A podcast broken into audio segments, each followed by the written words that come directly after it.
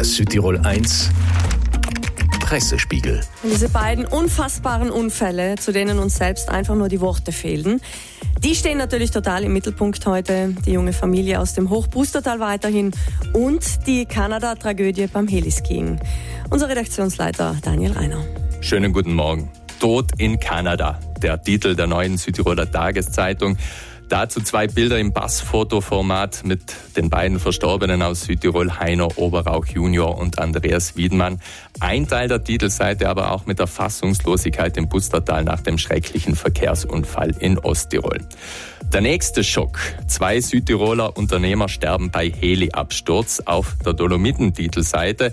Eben auch der Bezug auf den tragischen Unfall einen Tag davor in Osttirol, bei dem eine Mutter und zwei ihrer Kinder gestorben sind. Es wird nie mehr so sein, wie es einmal war, der Titel dazu mit dem Foto der bloßen Schultaschen der Kinder. Und jetzt also der nächste Schock. Auch hier die Fotos der beiden Verstorbenen vom Hubschrauberunglück, Berichte über die Überlebenden aus Südtirol und dann auch Themenverwandte Berichte, zum Beispiel über die Faszination Heliskiing, der Traum aller Tiefschneefahrer, der Titel dazu. Auf Rhein News spielt der Hubschrauberabsturz aktuell eine untergeordnete Rolle. Einmal kurz nach unten scrollen und es wird über die Fakten berichtet, die bis jetzt bekannt sind. Hier groß momentan ein Foto von Brand beim Raffelhof in Völlern. Die Freiwilligen Feuerwehren von Völlern und Lana seien gegen 3 Uhr ausgerückt, um zu löschen. Wir wechseln zur Politik. Gestern Gestern haben wir von den vergebenen Posten gesprochen.